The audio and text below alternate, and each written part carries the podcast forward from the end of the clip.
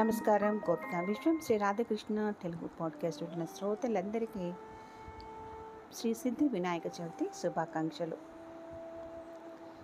నేను మిహాస్ కృష్ణ ప్రశాంతి. ఇవాళ చాలా ప్రముఖమైనటువంటి విషయాన్ని మీ ముందుకు తీసుకురావడం జరిగింది. కృషి పీఠం ప్రచురణలో ఉన్నటువంటి ప్రముఖమైనటువంటి పుస్తకాన్ని గురించి ఇవాళ మనం మాట్లాడుకుంటున్నాం.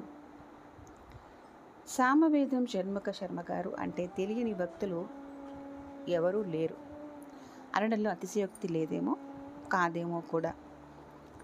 చిన్ననాటి నుంచి వీరి యొక్క రచనలు కానీ ప్రచురణలు కానీ ఎక్కడ ఎటువంటి కాలం వీరు రాసినా సరే వీరి పేరు నుంచి ఒక్క పత్రిక కానీ ఒక పేపర్ కానీ వెలువడినా వదలకుండా చదివే అలవాటు ఉండడం వల్ల ఇందులో ఉన్నటువంటి విశేషమైనటువంటి సంస్కృతి సంప్రదాయానికి సంబంధించినటువంటి సంపద ఎటువంటిదో నేను అర్థం చేసుకుంటూ ఇంకా ఇప్పటికీ నేర్చుకుంటూ ఉంటున్నాను. కాబట్టి వీరి యొక్క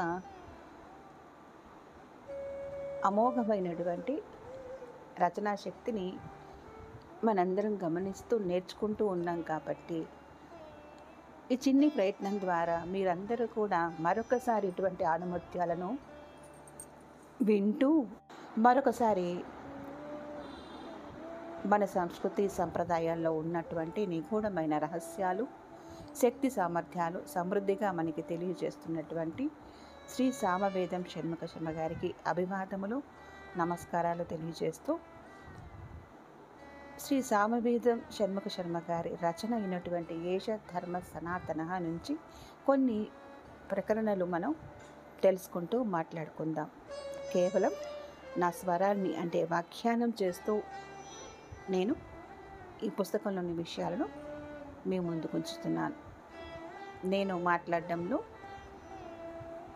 ఉచ్చరించడంలో ఎటువంటి తేడాలున్నా లేదు తప్పులున్నా నన్ను మన్నించాలని మీకు మరొకసారి మనవి చేస్తూ ఇవాల్టి ప్రత్యేకమైనటువంటి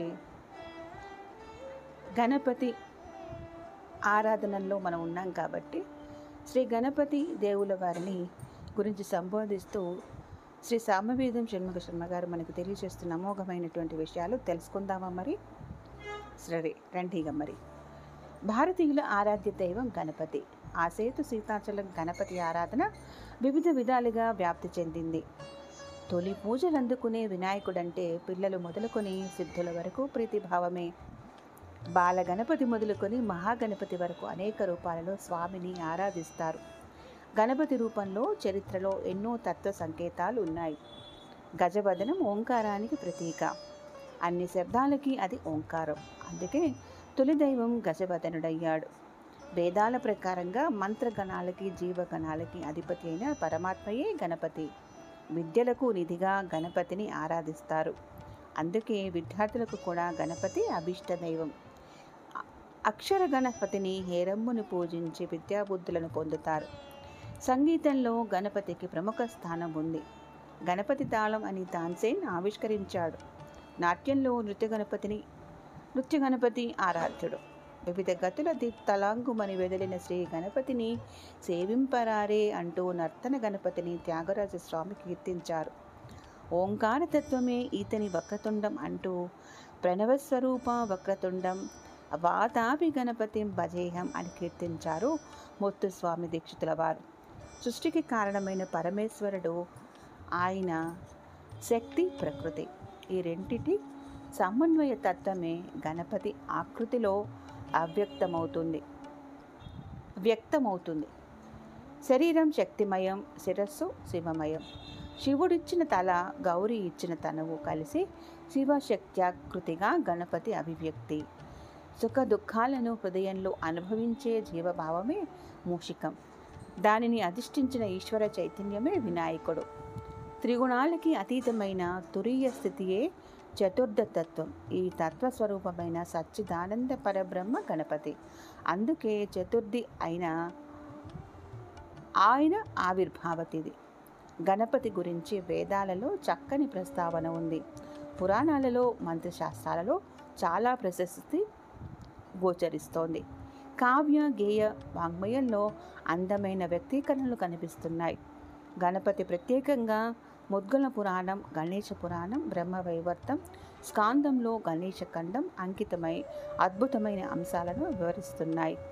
గణపతి కథలలో గొప్ప సంకేతాలు కనిపిస్తున్నాయి. స్వామికి బుద్ధి అంటే సమృద్ధి, సిద్ధి భార్యలు, బుద్ధి అంటే చక్కని పుష్కల భావం, కార్యానికి కావలసిన పుష్కలమైన సంపద, అభివృద్ధి, సిద్ధి గణపతి యొక్క శక్తులు. ఈ సమృద్ధికరమైన అభివృద్ధిని, సిద్ధిని స్వామి భార్యలుగా సంకేతించారు. క్షేముడు, లాభుడు వారి పుత్రులు. అంటే గణపతిని ఉపాసించిన వారికి వృద్ధి, సిద్ధి కలిగి క్షేమం, లాభం లాభిస్తాయి అనేది దీని భావం. సంతోషం గణపతి మానస పుత్రికగా సంకేతించే సంతోషి మాతగా ఆరాధించడం కొందరి సంప్రదాయం. మనస్సుకి కావలసింది సంతోషమే కదా. వక్రతుండావతారంలో మత్సరాసురుని, ఏకదంతావతారంలో మదాసురుని, మహోదరావతారంలో మోహాసురుని, గజానన అవతారంలో లోభాసురుని, లంబోదరావతారంలో క్రోధాసురుని, వికటావతారంతో కామాసురుని, విఘ్న రాజావతారంతో మమాసురుని, ధూమ్ర కర్ణావతారంతో అహంకారాసురుని సంహరించినట్టుగా గణేష లీలలను ముద్గుల పురాణం వర్ణించింది. ఈ 8 అవతార గాథలలో చెప్పబడిన రాక్షసనామాలు స్పష్టంగా సంకేతవాచకాలను తెలుస్తుంది. మత్సరం, మదం మొదలైన అసురీ ప్రవృత్తులను అరిచే భగవంతుడు గణపతి అని దీని తాత్పర్యం. పుష్టి కలిగిన దైవం గణపతి. లంబోదరం గుజ్జు రూపం, పుష్టి ప్రకటిస్తుంది. పుష్టిపతి అని కూడా స్వామిని పురాణాలు వర్ణించాయి.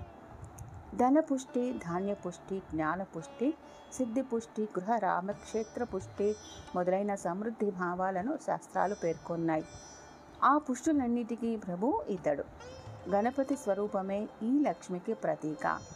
బ్రహ్మాండమంతటా మహాతత్వమే గణపతి మహాకాయ స్వరూపం. సప్తకోటి మహామంత్ర మంత్రితావ్యయ వద్యుతి అని గణపతి నామం.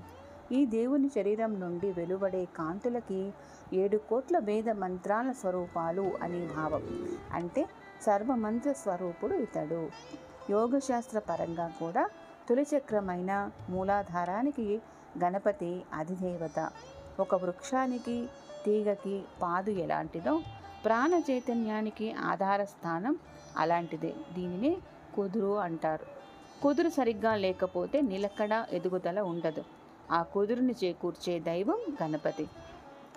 జగతిలో సానుకూల శక్తులు, ప్రతికూల శక్తులు ఇతని ఆధీనంలో ఉన్నాయి. విఘ్నాలు తొలగించడం సానుకూలం, కలిగించడం ప్రతికూలం. కాలమే విఘ్నము అని వల్లభేషో ఉపనిషద్ వచనం. అనుకూల ప్రతికూల భావాలకు నిలయం కాలం. ఆ కాలాన్ని శాసించే కాలాతీతుడు, కాలస్వరూపుడు విఘ్నేశ్వరుడు. సస్యక్షేత్ర గణాలకు ఇతడు రక్షకుడు. పృథ్వీ తత్వంలో ఉన్న పరమేశ్వర చైతన్యమే గణపతిగా పంచాయతనంలో ఆరాధిస్తారు. ఈ భావానికి సంకేతంగా మట్టితో మూర్తిని మలచి, పత్రాలతో ఫలాలతో అర్చించి, తిరిగి జలతత్వంతో మిళితం చేస్తారు. ఇలా గణపతి ఆరాధనలో ఉత్సాహంతో పాటు తత్వరహస్యాలు కూడా చాలా గోచరిస్తాయి. మరి ఇటువంటి విషయాలను మనం వింటూ వినిపిస్తూ ఉండాలి. నా ఈ చిన్న ప్రయత్నం అందరికీ నచ్చిందనే భావిస్తూ, ఎక్కడన్నా తప్పులు కనుక దొరికితే మన్నించమని ప్రార్థన. నమస్కారం. సెలవు.